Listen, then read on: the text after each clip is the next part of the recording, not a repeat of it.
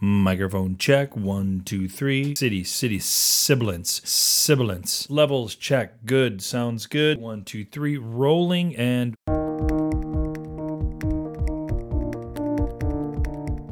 Much like what you're doing with your podcasts, I just had this image of other documentary filmmakers out there, you know, to share both the, you know, what I call the joy and angst of making a film while you're in the weeds of making it.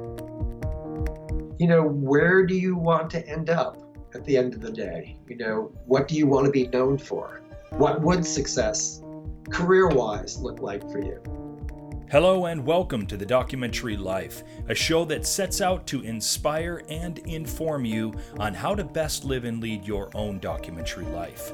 I am your host, Chris G. Parkhurst, and this is episode number 105, and it is brought to you by Barong Films, proud creators of documentary film, the Documentary Life podcast, and the Doc Lifer Elite Mastermind Group.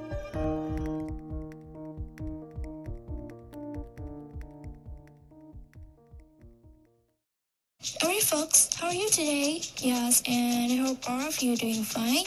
And you're listening to Love FM 97.5 Phnom Penh.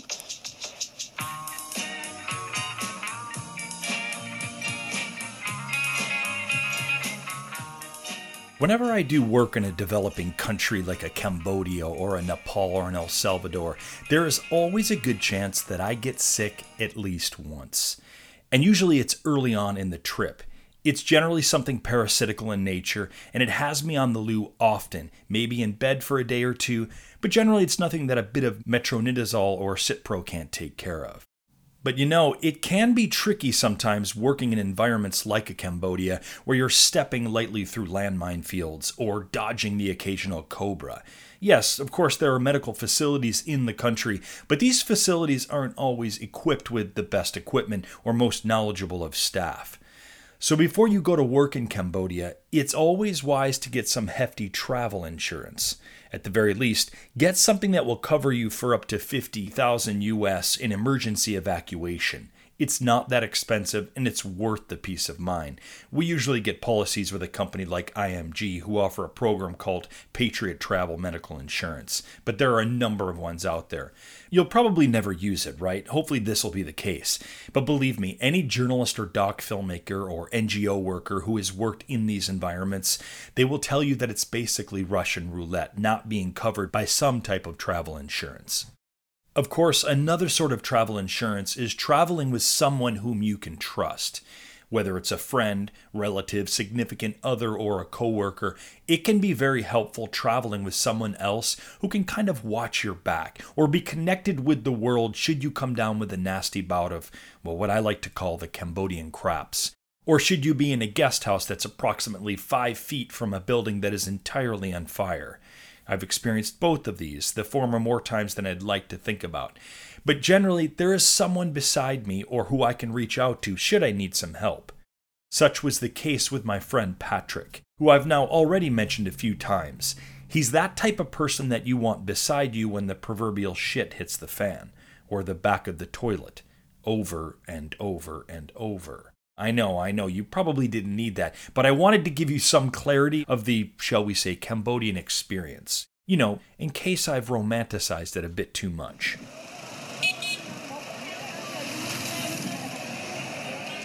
It was January New Year's Day 2015, and I had just arrived to Kampot with another friend who had been visiting from the States.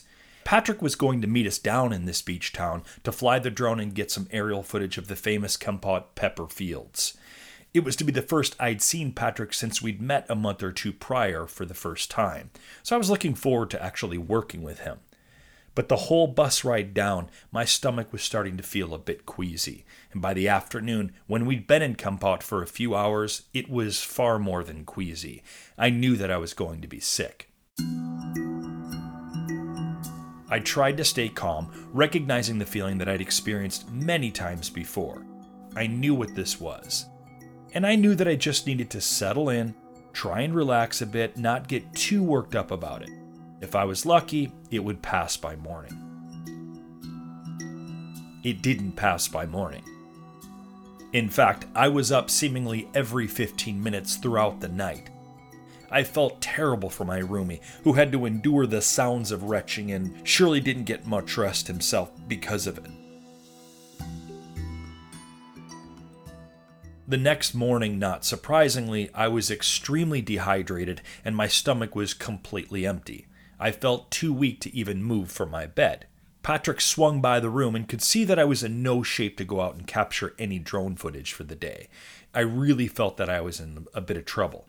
He just kind of calmly said to my friend, Come with me, I know what Chris needs. I was thankful for the calming words, but didn't have much faith that Patrick was going to be able to find anything other than dehydration salts and some water in Kampot. But an hour later, Patrick entered the room accompanied by a Cambodian man who was holding a medical kit. He came over, checked my temperature, we exchanged a few words, he did speak a little English, and then he hooked me up to an IV and started pumping me with fluids.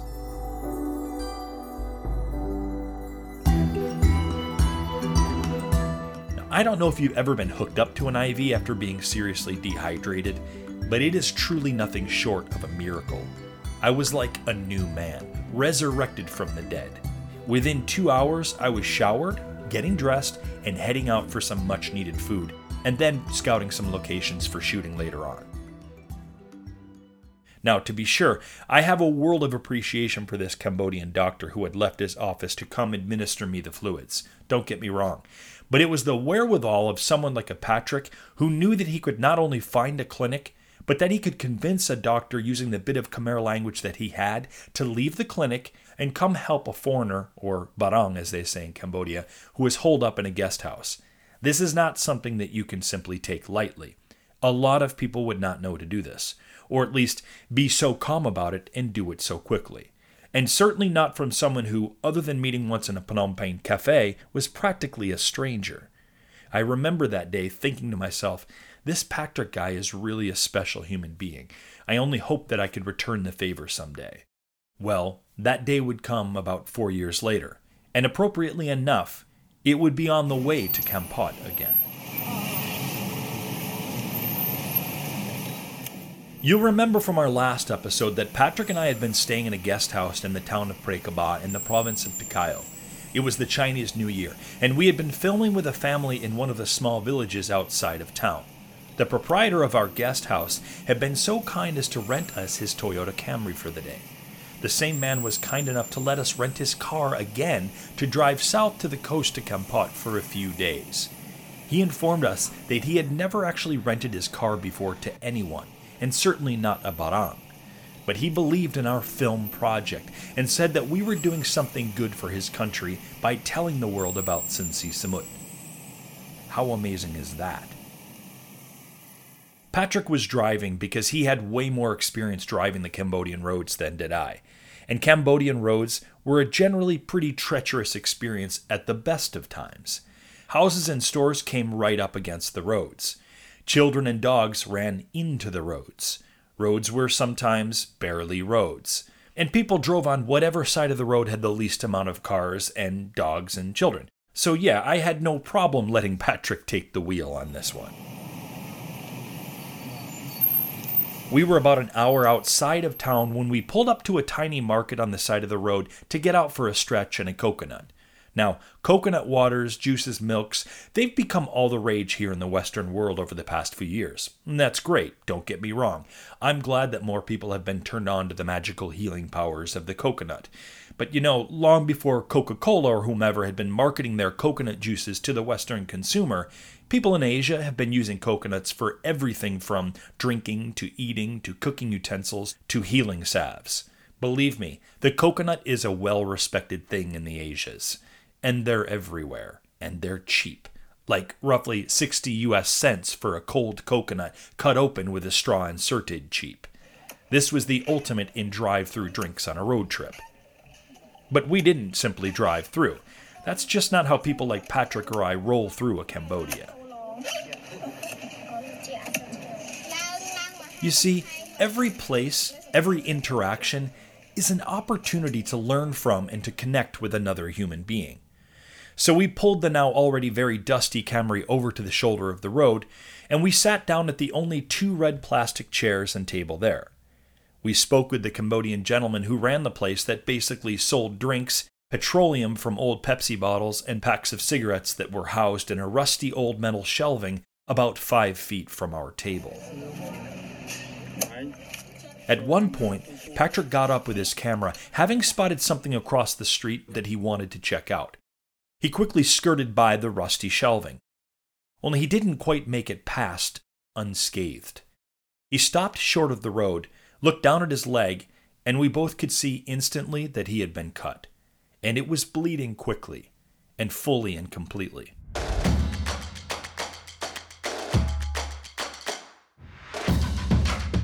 We scrambled to locate some napkins. The Cambodian man went to the back of his house. He came back with a fistful of tissues, and he started dabbing at the wound with his own, let's shall we say, fairly dirty hands, which were quickly becoming bloodied. There was a surreal 30 seconds or so where three men were frantically, almost uselessly, wiping away at a fairly gushing wound with a few thin pieces of tissue. The man then pointed across the street about 20 meters away. Apparently, somehow, there was a clinic in this tiny roadside town. Patrick immediately hobbled his way over to the place. I was left standing there, looking back and forth at the coconuts, the Cambodian man, and the set of keys that were now in my hand. And I suddenly felt very unsettled and on my own.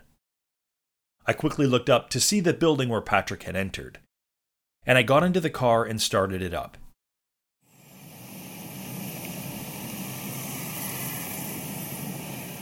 I'd been driving for nearly three hours now, the first time in 16 years I'd ever done this sort of thing in Cambodia. Now, I'd driven many motos on short trips out into the countryside and a bit in Phnom Penh, but I'd never driven a car anywhere in Cambodia. I was pretty nervous, to say the least, during the first half of the drive, and truthfully, that slightly nervy feeling, it never left me in the entire drive. But I would at least kind of ease into the zen of the moment. I kept remembering something an expat in Yogyakarta in Indonesia taught me about driving in Southeast Asia that you're just responsible for what's in front of you, and not to worry about what's coming up from behind or to the side. Again, just worry about what is in front of you. An utterly alien, even frightful concept, I think, for anyone who grew up taking driving classes in the US or the UK. But here in Southeast Asia, this was how traffic flowed. And I knew that if I wanted to be successful, I would need to adapt to this flow.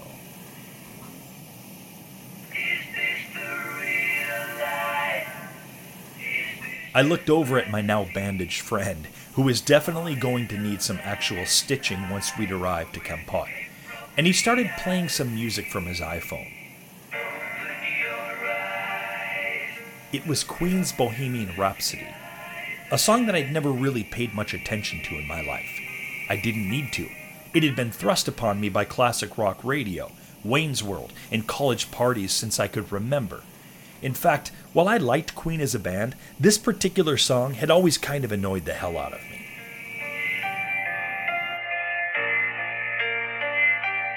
But as I made my way down the highway, navigating long broken stretches of the road, dodging massive potholes, dogs, children, lorries, tuk tuks, motos, this song somehow took on an entirely new meaning. And I was, in fact, in those moments, somehow and miraculously to me, growing quite fond of it.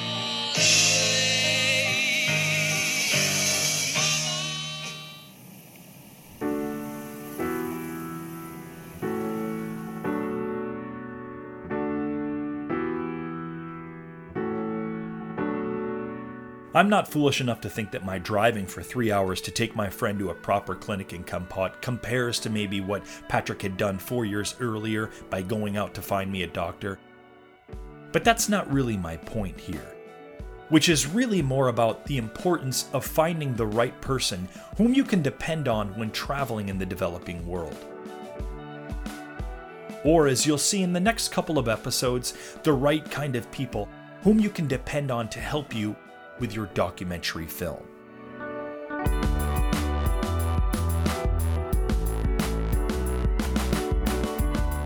You've been listening to part 5 of our Chris in Cambodia series. To see some accompanying media or our trip to Kampot, including Patrick and I in one of these health clinics in Kampot, or if you need to catch up on the earlier episodes, all that you need to do is go to our website at thedocumentarylife.com. Up next on The Documentary Life, we're going to sit down with one of the documentary community's most recognized and respected names, Doug Block, a man who has made a living championing the personal documentary and is the founder of online's largest doc filmmaking community, The D Word. That's all coming up next here on The Documentary Life.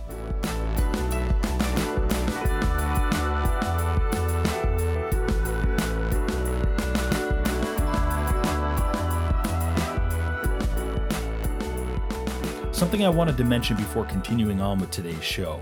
You've probably noticed that we're playing around with some pretty cool fresh sounds on this season of TDL. And I'd like to thank Musicvine for supplying us with those cool fresh sounds.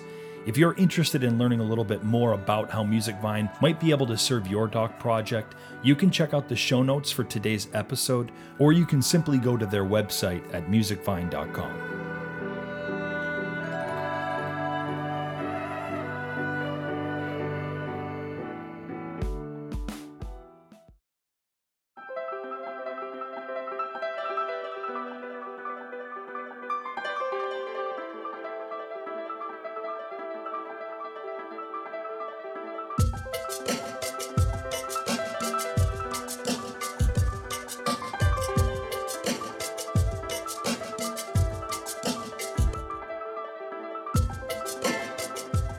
Doug Block is an American independent director, camera person, and producer.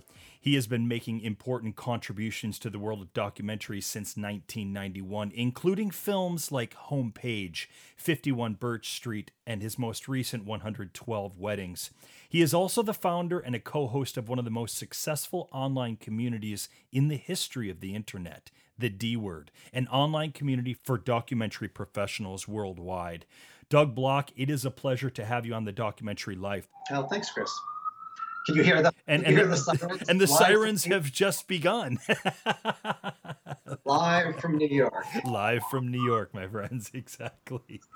So I think uh, what would be good here is is to get into some of the early documentary films um, and hear a little bit about your early part of your doc life. And there's a film that probably doesn't get talked a heck of a lot about these days. The film The Heck with Hollywood, which I believe right. was your kind of first official documentary film, was it not? It was indeed. Yeah, and, uh, and kind of the beauty about this at the time that it came out was when this idea of indie film and the term indie film was really becoming a thing. And I feel like your doc, in many ways, was right at the heart of that. So maybe you could tell us a little bit about the film and how that one happened.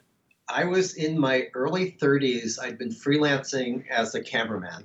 Yeah. Actually, uh, a video cameraman. Yeah. And right. um, I had always wanted to make films, but I wanted to make fiction films, yeah. you know, what I now call fictitious films. But um, you know, I saw, you know, my my heroes were always, you know, those uh, big name movie directors with the director's chair, and uh, um, you know, who did the great classic films. I didn't grow up really having any fondness whatsoever for documentaries. Yeah, neither did I and so I I just kept wondering how the you, know for years and years I was wondering how do you break in mm. as a director?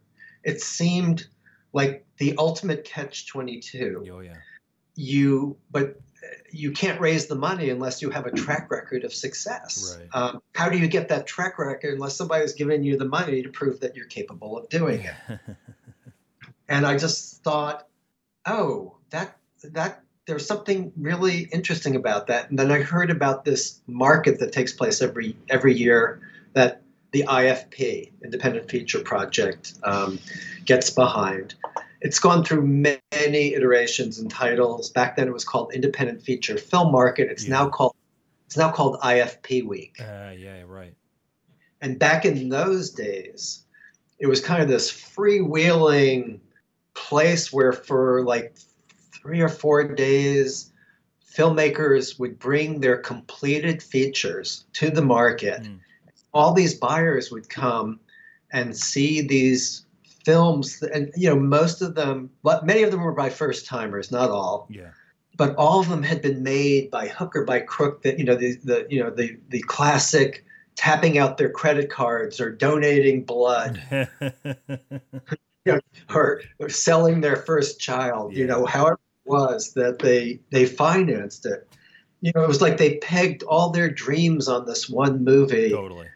Uh, and the very slim odds that this would be, you know, they would be the Spike Lee or Steven Soderbergh who got discovered, you know, with their first film. Yeah.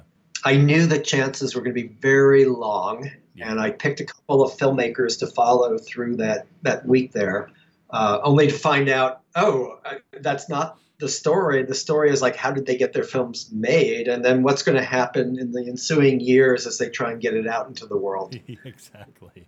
But it all came back to that that that that conflict at the heart. You know, this this, this idea that um, you know, which is a very American dream like idea that oh, if you totally is. If you work hard and you you dream big enough, of course your dreams will come through, you know, come true. And yeah. And you know what was clear to me was these dreams were not going to come through for all these filmmakers. And what would happen if I just followed their process through this whole phase? And it was it was funny in a gruesome kind of way. Yeah. Oh yeah.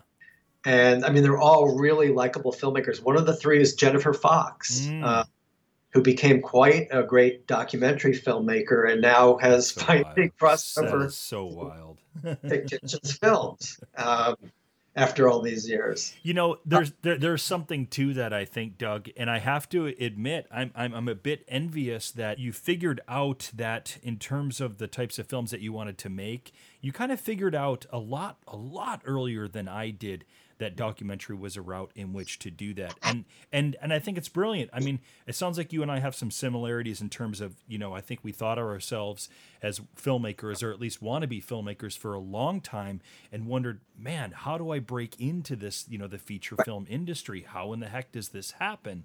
And uh, the fact that you use that to sort of be the impetus of your first documentary is, is is a wonderful thing. I, I, I, give myself credit for for you know one good idea with with the first film, which was that well, hopefully more than one good one, but the you know the, the the main one was that I didn't know how you made films. You know, I mean, I read a lot about them, but I you know the the market felt like an opportunity to get to know the you know what goes into fundraising and distribution. Right. You know, and meet some of the players, really get you know really teach myself what that part of the fiction film landscape is all about. Yeah, right. And then, interestingly enough, you know, you, when you make your first film, you you can't get a producer yeah. on board. You can't pay them. You don't have the money to pay them. So I was forced to become my own producer, which, um, you know, was my film school. I mean, I didn't go to film school. Right. Making Heck with Hollywood became my film school. I mean, I had to learn all this stuff. I had to learn how to fundraise. I had to learn how to write grant proposals and make arguments for my film. Yeah, yeah. Ultimately, I had to learn to tell a good story on film, and and and that was the interesting part. It was a documentary, and I, it's not like I wanted to make documentaries. I was hoping this first documentary would show off my filmmaking brilliance, and I would right. Hired, you know, by Hollywood or whatever, it was, whoever hires you to make fiction films. Right. But you know, a funny thing happened. Um, it did really well. I mean, I really focused on the storytelling, yeah. um, and it really was a fun story of these three filmmakers, and you know, bouncing back and forth between the three stories. Yeah. Um, but when and, and I got a lot of I mean to my great surprise I got a lot of raves and attention it played at festivals everywhere it actually had a small theatrical distribution Yeah. it went you know went on PBS through WGBH I mean success beyond my wildest dreams That's right. for what it was an hour long documentary but um, I came out of it with you know realizing I, one of the reasons it was successful is I brought all of my aspirations for storytelling that I wanted to bring to fiction filmmaking Yeah. to documentary. Yeah. Um, I I I just kind of instinctively went for you know less for like spectacular shots. It, it, you know to me it wasn't about the camera work, which was ironic because I'd been freelancing as a cameraman for Mm. many years, Mm-mm. the documentary camera. But it was all about being in the service of the story Yeah. and how can I shoot quickly when something's happening and don't worry about the framing so much or the lighting. You know, just get in there with the camera when the moment's happening. Follow don't that story, right? follow that story. That's all that counts. That and like make sure the sound is okay so people can hear it. Yeah, yeah, yeah. Uh, and then you know when the when the it was done again i'd only done a documentary because i you know i could go ahead and shoot. I could afford to make a documentary. I couldn't afford to make a fiction film. Yeah, yeah. I, I, you know i tried to get a fiction film off the ground and mm. like my my heart wasn't in it. I was so used to you know interacting with people with a camera in my hand as a documentary filmmaker. Mm-hmm. The whole idea of working with actors in a script seems so phony to me. Oh wow, wow, amazing, I right? telling people what to do and how to manipulate emotions and hit a mark was so counterintuitive to every bone in my body that I developed as a documentary cameraman that I just went, this is this is crazy. I I, I was working on a fiction film that that had some resemblance to Homepage. Yeah. Then I wound up making almost the same film, and it was much better because it was real life. Everywhere I went, I kept hearing about this great new thing called the World Wide Web. It's going to change the way we get information, they said. Change the way we relate to each other. It's going to change everything. But I don't know if you're, you're planning on talking to this guy, Justin Hall. He is a cyberstar. I realize I don't even talk to my friends that much about what's going on in my life. The web is my outlet. I went through nine years of psychotherapy. I have a lot of experience talking about myself, largely with myself. We're looking at the 20th anniversary of the film that you just mentioned, Homepage, and it's a film that uh, that I highly recommend. And we're going to get into this film because um, it's one that I enjoyed greatly, and I think it speaks a lot about. Um, well, certainly it speaks a lot about your doc life at that time, but really what would lead to other things later on, which of course we'll be getting to. So, Homepage, tell us what year this happened, Doug, and uh, really what was the impetus for making this film? And um, yeah, tell us a little bit about what, what Homepage was all about. Sure. Well, the year was 1996, and um, there was this thing going on called the internet um, that was just kind of taking off, as was email. And um, I already sort of experienced how email could change, was going to change the very nature of human relationships Yeah. just by its speed and the way you went back and forth with somebody and how you actually projected onto another person because you weren't dealing with them face to face. It was through this sort of magic medium. And I, I, I knew very little about it. I, I, I'd been absorbed in this project for a year um, before that I, I, I referred to earlier, this idea of a possible fiction film that had something to do with Yeah. those themes. And it, you know, it just, for various reasons, fell apart. And I was dying to jump back into documentary. Yeah. That's when I really committed full time to documentary. Yeah. And I, you know, I did what one can do when they shoot themselves. And it's the big, big advantage of working this way. I don't know if you're a camera person yourself, I am. but I I can go out and shoot as a one person crew. Yes. We, t- and And we talk a lot about the value of the one person crew. We have a Yeah. lot of listeners that, that operate in this way. It it it's what had you know it made my career. Yeah. And what it did was it allowed me to explore without having to raise money or even know exactly what the film was about.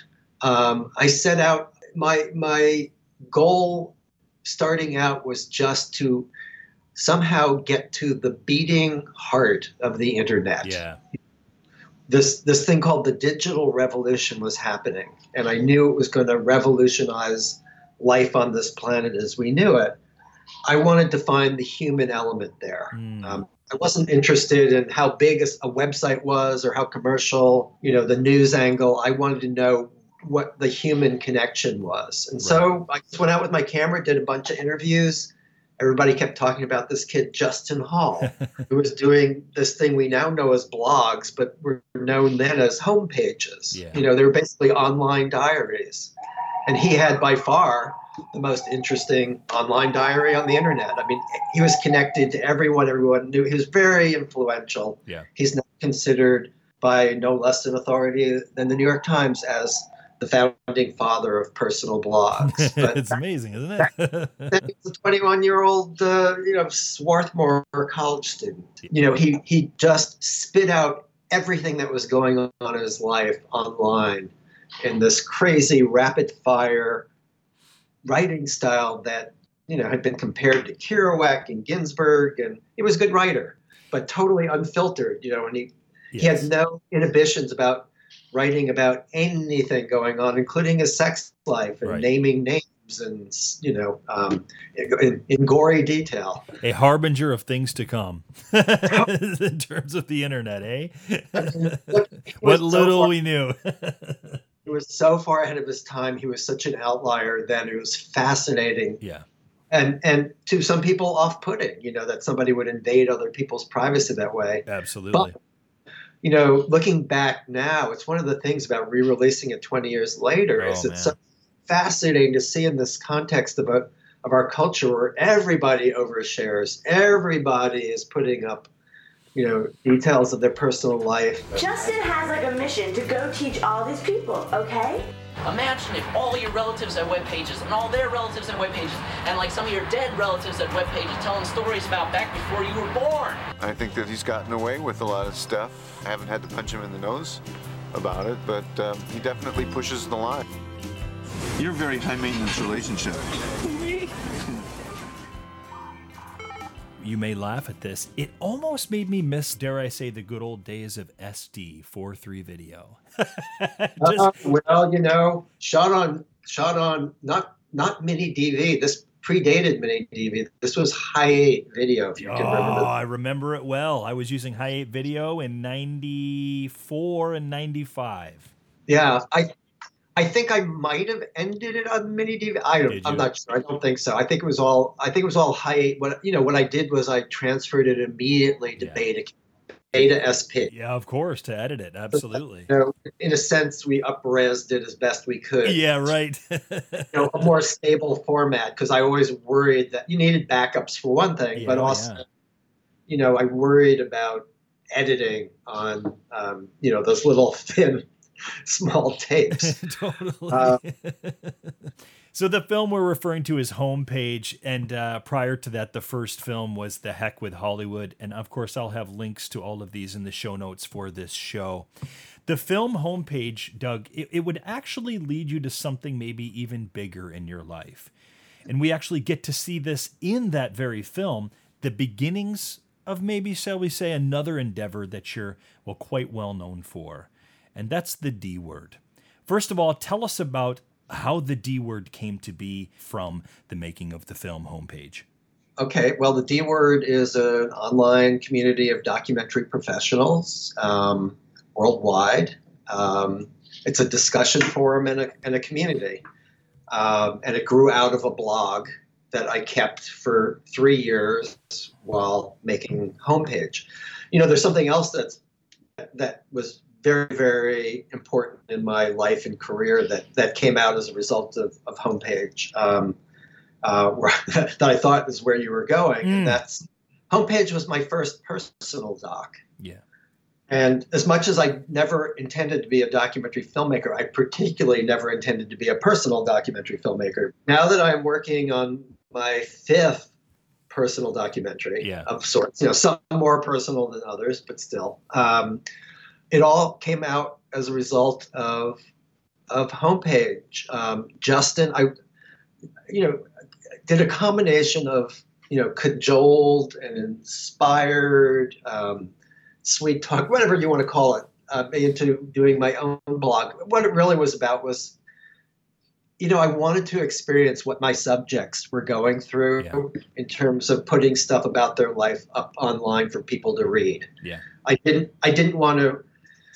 Uh, you know, invade my family's privacy in the same way. I didn't really want to get it to be that personal. So I, I focused my blog on the making of the film right. homepage. I shared my process for the three years that I was writing. Um, and I, you know, I didn't write every day. I wrote, you know, every two weeks or so, yeah. I would put up a blog post, but they were long. I mean, I took it very seriously, and yeah. I was, if in the in the end, I probably had about, you know, 50, 60 blog posts. Wow and it was like writing a book at the same time. Yeah, that yeah, yeah, yeah.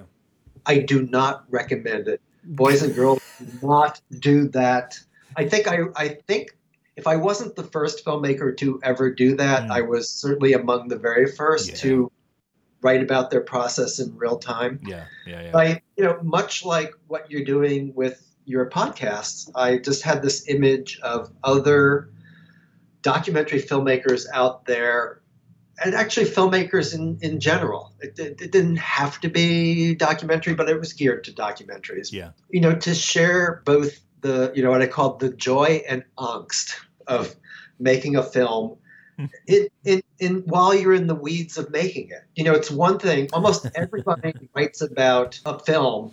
If they write an article about their film, it's usually when it's coming out. Oh, yeah. some success. Oh, yeah it's written about, surely it's only because it's had some success. Right, right.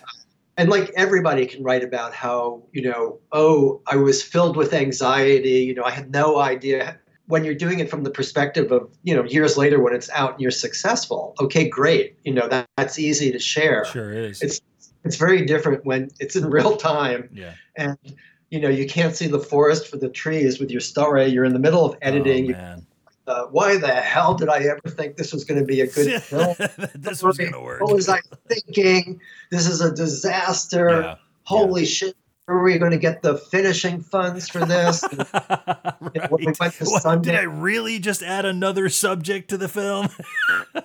yeah, when we went to Sundance, even even when it had some success, you know, its success, you know, it comes with like a boatload of anxiety. Yeah. I mean, to Sundance for the first time, uh, you know, with my own film. I, I've been there with two films mm. I produced and done very well, but this was my own baby, you know, and it's like there's so much stress. You know, and um, you know, anyway, I just thought this is going to be really interesting to share. I, I was I, I took it very seriously, and I but as I started writing it, inevitably, it got more and more personal. You, know, yeah. you, you can't you know, you just start writing about your life and what's going on. And That's of course, right. I started writing about how, oh, this was interfering with home life here. And, you Yeah. know, we had, you know, Lucy was, I think, six when we started at nine when I was, you know, out in the world. Right. Formative years. Um, and Justin had told me all along that, you know, the more personal it gets, the more people will find it and be You got interested in it. it. Yeah, absolutely. It was- it was totally true. The New York Times found out about it, did a big article. I Yeah. mean, it, it it got discovered, and um, inevitably it impacted the making of the film. I did not intend to put myself or my family in it, Yeah. but somewhere along the line of shooting, I realized, you know, these kids like Justin and the guys from Suck and JB Levy with their hellhole.com Mm. site and, and Malice Palace. I mean, they're just so weird. We need normal people to somehow contrast with with these others. And and so I brought my I brought my family and I remember a distributor after the fact saying that she thought telling me that she thought my family was the most interesting thing about the film. Ah, oh, wow, wow, wow, wow. That's Really?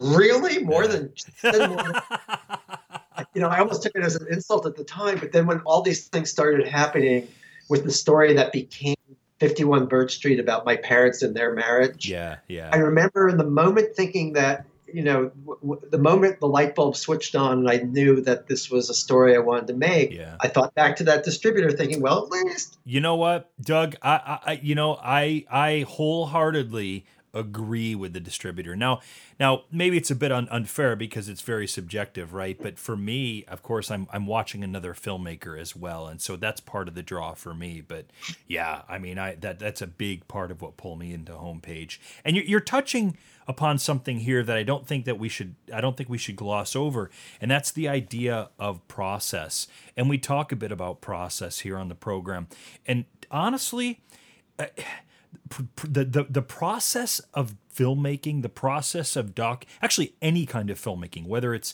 commercial, whether it's doc, whether it's feature, when you're in the process, that's my favorite thing in the world, man. You know, I, I just got back from a couple of, like two weeks ago, I just got back from another stint filming in Cambodia. And this particular film we've been working on for four years. And you know, these past two months filming in Cambodia, it's it's the highlight of the year. It always is. It's the process of filming, where I'm filming it, the stories that I'm filming, the people that I'm working with. It's the best part.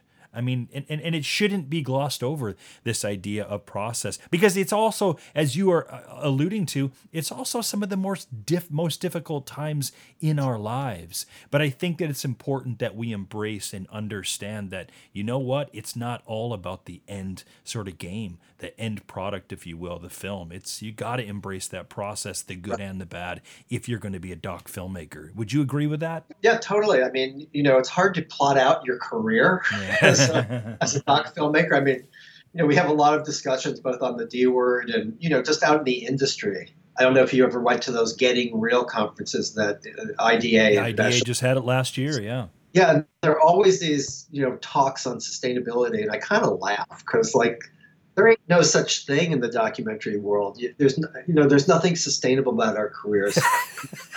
so right. there's a handful of filmmakers out there who have made a living making doc films. Yeah, that's right. Ken Burns, Alex Gibney, you know, you know, Michael Moore. I don't know. Have I gone through them? Yeah, that's right. Anybody else I missed? Um, yeah, Steve James. He's one of the few that we've had on the show that has makes his entire living, you know, doing docs. So there you go. I mean, it's a real rarity. You know, you know, even people like Errol Morris, you know, do a lot of commercials. He's doing commercial work, yeah. I did weddings on the side, and I, totally. I got very lucky in my, you know, in marrying someone who had actual uh, an actual job, you know, and would, wow, you know, yeah. You know, and it's a tough life. So yeah, you know, you you got to be in it for the process, you know, for the experience of making these things and you know have a sidekick or something that, that keeps you afloat. But getting or, back to yeah. process, you know, you'd asked about the D word. Yeah. that you know that was all process. You know, I did this blog for three years. By the time homepage came out, you know, I, I, I consider when it was went on HBO the the end of its um, its you know its distribution life. Yeah. Um, and I was really tired of kind of you know, you know, I guess the analogy is standing on my soapbox mm. talking about documentary. yeah, yeah, yeah, yeah. And I just, you know, and inspiring, hopefully, other documentary filmmakers, and you know, hopefully not depressing them too much.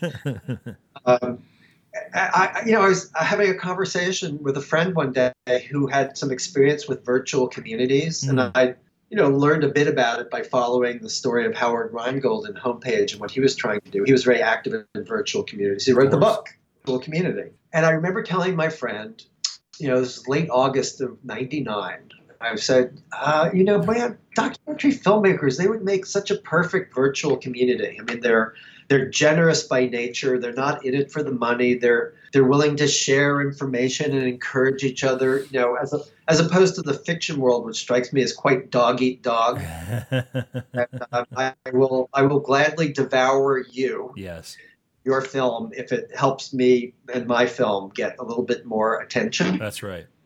Whereas I think doc filmmakers are just generous souls who are supportive and encouraging and anyway, he said, "Oh, you know, Howard has a you know this part of his community that he kind of can lease out. I mean, we could we could have this up tomorrow." Wow. And I was, you know, wasn't that expensive. I said, "Let's do it." Yeah. It was like it was that whimsical a notion. Yeah. And um, you know, a couple of guys found it. You know, this idea of we put it out there, people will find it. A couple guys found it, and after a week, these two women came on as members, and they were funny and witty and charming, and and all of a sudden, guys started flocking, and then women started. You know, it's like.